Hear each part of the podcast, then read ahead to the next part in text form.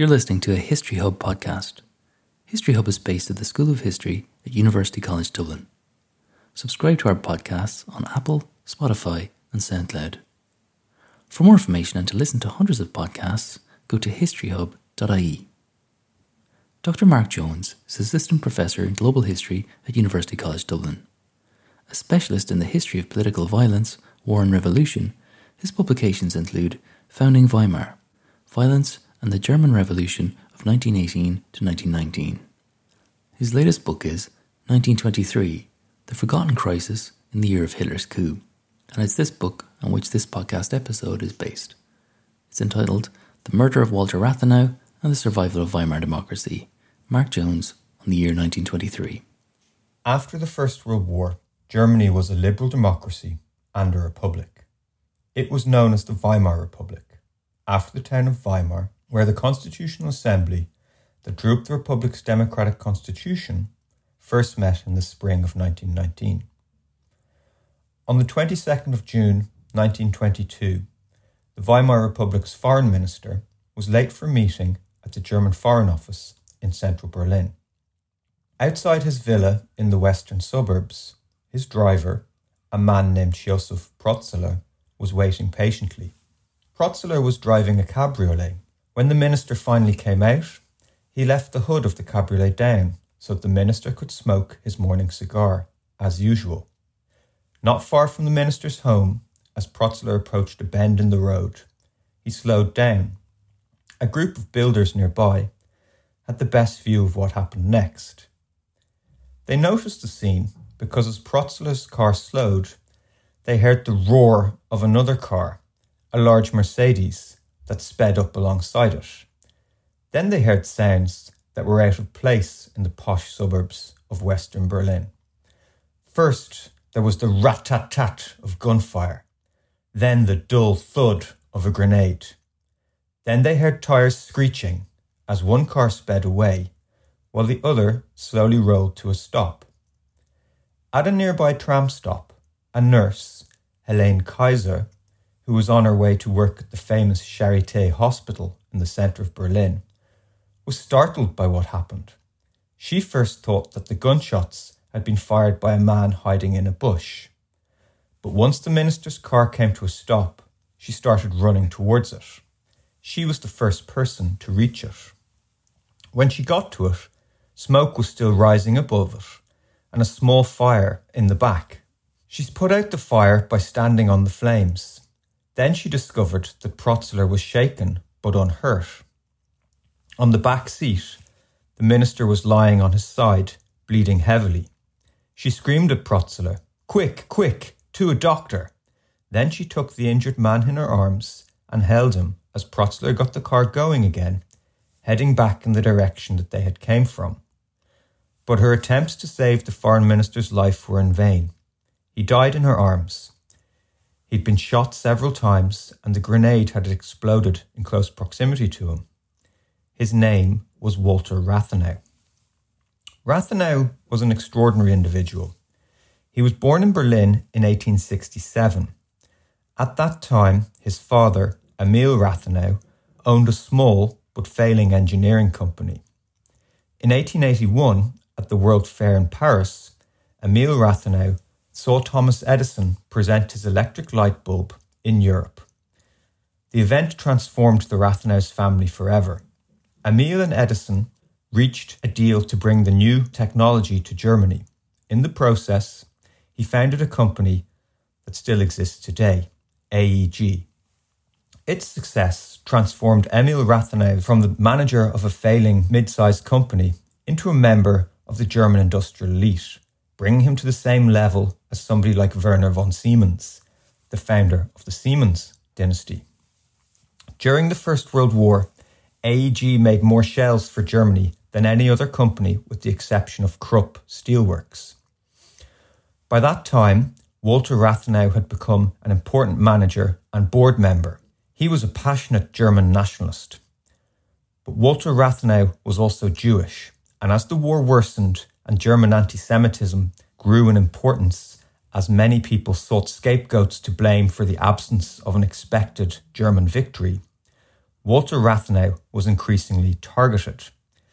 After the war, even though Rathenau argued in October 1918 publicly that German General Erich Ludendorff should be dismissed and that Germany should continue to fight the war, after the war, nonetheless, the anti Semites blamed him for Germany's defeat. But despite knowing the backlash that he would face if he quit his job on the board of AEG in favour of becoming a minister, in 1921, that's exactly what Rathenau did. He turned his back on his position in business to serve as the Minister for Reconstruction before later becoming German Foreign Minister in January 1922. Rathenau got these jobs because he was a visionary. Just months before he died, he appealed to European leaders to end the hatreds that had lingered since the end of the First World War. Had he lived, it is not unreasonable to argue that his policies were an attempt to push Germany and Europe away from the dangers of nationalism and towards policies of European integration, like those that followed the horrors of the Second World War eventually leading to the establishment of the European Union, but which could not occur in the aftermath to the first. Rathenau even went as far as reaching agreement with the French Minister for Reconstruction for a plan to rebuild the parts of France that were the size of the Netherlands that had been destroyed by the war using German companies in French territory, which today might seem rather obvious, but which in the aftermath to the First World War was a radically visionary plan, a plan so radical that it had to fail because French business opposed the idea that German companies could work on French soil, and because the British government in London, led by David Lloyd George, were also opposed to the idea because it might have led to a stronger cooperation between Paris and Berlin, leaving London excluded. Rathenau's murderers were three young men. Their names were Erwin Kern, who fired the pistol, Hermann Fischer, who threw the grenade, and Ernst Werner Techow, who drove their car. They belonged to a right wing terrorist organization called the Organization Consul. They believed that Rathenau had betrayed Germany. Above all, they hated him because Rathenau was Jewish. Their identities were discovered when a student, Willy Gunther, who knew of their plan to murder Rathenau, boasted about the plan while drunk amongst other students. One of those students informed the police, and after the police arrested Gunther, he confessed. Ernst Werner Techow was the first to be discovered. He had fled to his uncle's estate in eastern Germany, but when his name was published in the newspaper, Ernst Werner Techow's uncle handed him in to the police. He later told the court that when he first saw that his nephew was wanted, he thought initially to hand him a pistol and to tell him to go and commit suicide in nearby woods because he had brought, brought disgrace upon their family. Kern and Fischer stayed on the run, on the run for longer. But on the 17th of July 1922, they were found by police. They were hiding in a medieval castle known as Burg Saaleck, which was owned by a supporter of their organisation. Refusing to surrender to police, a gunfire quickly began. Kern was shot dead almost instantly. When he was unable to save his friend's life, Fischer then committed suicide. After their deaths, they were buried nearby. Students from the University of Jena apparently fought over the right to carry their coffins. In the summer of 1933, just months after Hitler was appointed as Chancellor of Germany, Kern and Fischer's bodies were exhumed and reburied. Nazi Germany honoured them because it viewed them as part of the spiritual foundation of National Socialism. If it is remembered at all today, this is the way that we understand the murder of Walter Rathenau. The murder of the Weimar Republic's foreign minister in Western Berlin in the summer of 1922 is understood as a sign of German democracy's weakness. It's understood as a warning of what was to come. When it is told, it is recalled as a part of the history of the rise of the Nazis. By remembering Rathenau's murder in this way, we also forget that in the days after his murder, just over a decade before Hitler became Chancellor, there was a mass outpouring of support for democracy, condemnation of anti Semitism, and sympathy with Rathenau himself. His killers had assassinated him because they had a plan that was based on the hope that in the aftermath of the assassination, they would destabilize the German Republic, leading to uprisings that would end with its replacement by an authoritarian regime that was committed to a war of revenge against the French. But their plan triggered the exact opposite. Some accounts even suggest that millions of Germans demonstrated in support of their republic and its dead foreign minister. Support of the democracy were even further angered because the day before he was shot in Berlin, the populist politician Karl Helfferich had blamed Rathenau for all that had gone wrong in Germany since the end of the First World War. Helfferich had coined the phrase away with Erzberger in reference to the German finance minister Matthias Erzberger, who had signed the armistice in November 1918 for Germany when none of Germany's generals were willing to do so, and later been gunned down by other members of the Organisation Consul in the summer of 1921. The day before Rathenau was murdered in Berlin in 1922, Helfferich had even argued that Rathenau should be hung for his crimes. Now that Rathenau had actually been murdered, millions of Germans blamed Helfferich for causing the conditions in which such a murder could take place. The president of Germany, Friedrich Ebert, the founding father of the Weimar Republic, even accused his killers of not belonging to the German nation and of not being real Germans. There were powerful demands that the government of the Republic in Berlin needed to do more to defend German democracy. There were even calls for new laws to deal with the violence of the minority. The question we have to ask is where did this support for Weimar democracy go? What undermined it, and what meant that the attempts to re establish and refound the Republic in the second half of 1922 did not ultimately end in the creation of a successful and stable democratic political culture that could have withstood the threat posed by Nazism and communism between 1930 and 1933. The year 1923 itself is a crucial answer to this question. I start my book on this year in the summer of 1922 with the murder of Rathenau because I want to show how much democratic potential was there and then to explain how that democratic potential was eroded by the course of events in that year. 1923 must be remembered as Hitler's breakthrough year. At the start of that year, his party had around 8,000 followers. In November, when he launches his putsch in the beer hall of Munich, the first time that Hitler tries to seize power, it has risen to 50,000. The circumstances that made it possible for Hitler's growth to be so spectacular during such a short period of time begin on the 11th of January 1923 when French Prime Minister Raymond Poincaré, an opponent of the kind of conciliation that men like Rathenau wanted to make a feature of European politics in the 1920s, sent about 100,000 French soldiers into the German industrial district of the Ruhr to occupy the heart of the German coal mining industry. That occupation triggered a spiral of events that almost destroyed German democracy. The Ruhr was a unique place. As many as a half a million men worked underground in its coal pits at any given time. There was so much smoke in the Ruhr's sky that it had a distinctive pink red colour. Poincaré sent the soldiers there to provide military support for what the French leader termed a technical expedition.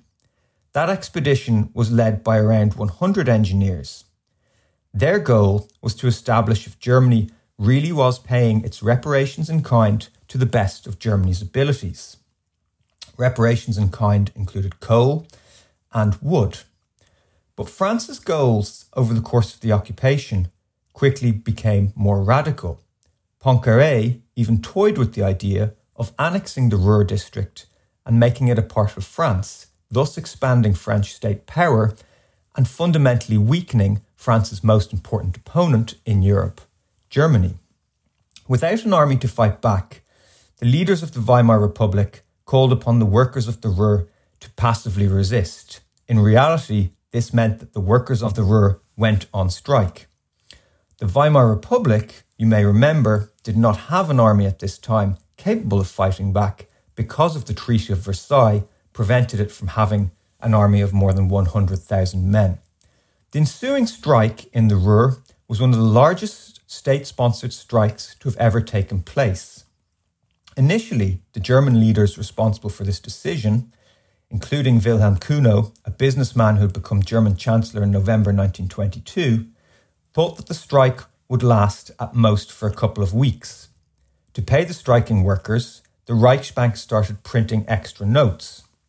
Like Cuno, the president of the Reichsbank, Rudolf Havenstein, thought that the note printing would be sustainable. He knew that printing extra notes would lead to inflation, but he had bet that the reserves of the Reichsbank could be used in international markets to maintain the value of the German mark until the occupation of the Ruhr was resolved. But the occupation created politics that radicalized quickly, and there could be no de escalation.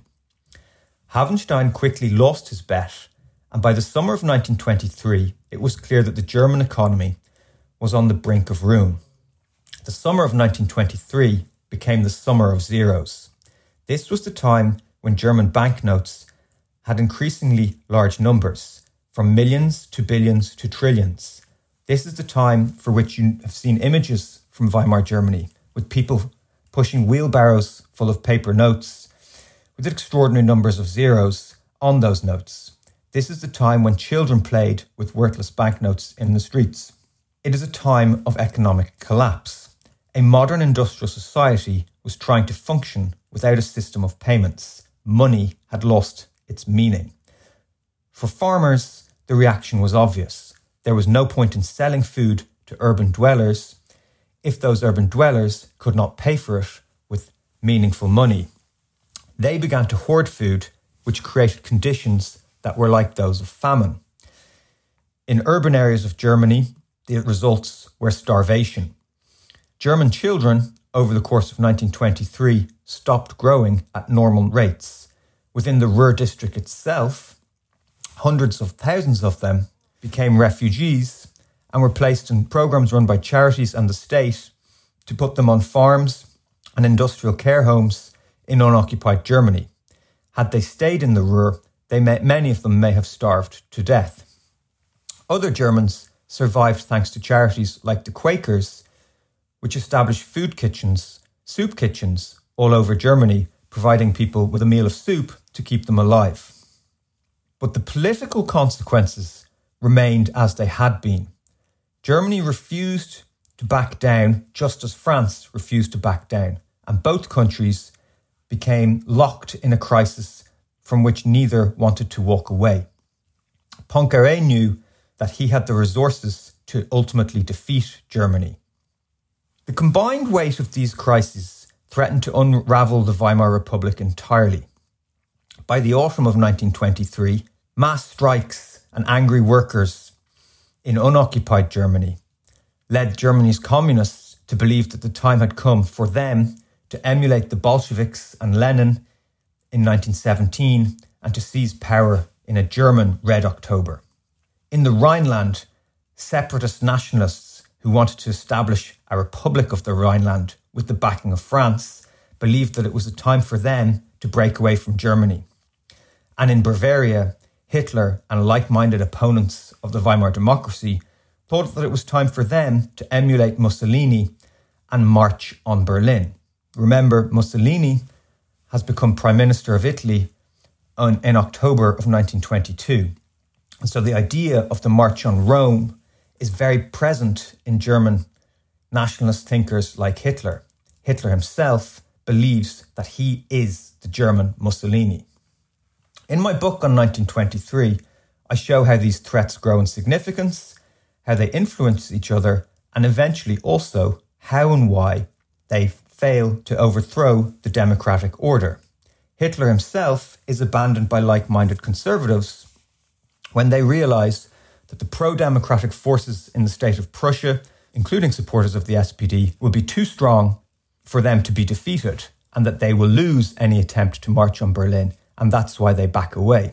That's not an option for Hitler because, unlike fellow minded travellers on the conspiratorial path who have met in meetings in secrecy, Hitler has publicly spoken all year about the need to march on Berlin and about the need for violence. He has put himself on a stage upon which he must act, and he does so on the 8th of November, launching a putsch in Munich, which lasts for only 20 hours and which is quickly defeated. In its aftermath, the defenders of Weimar democracy think that they will never hear his name again.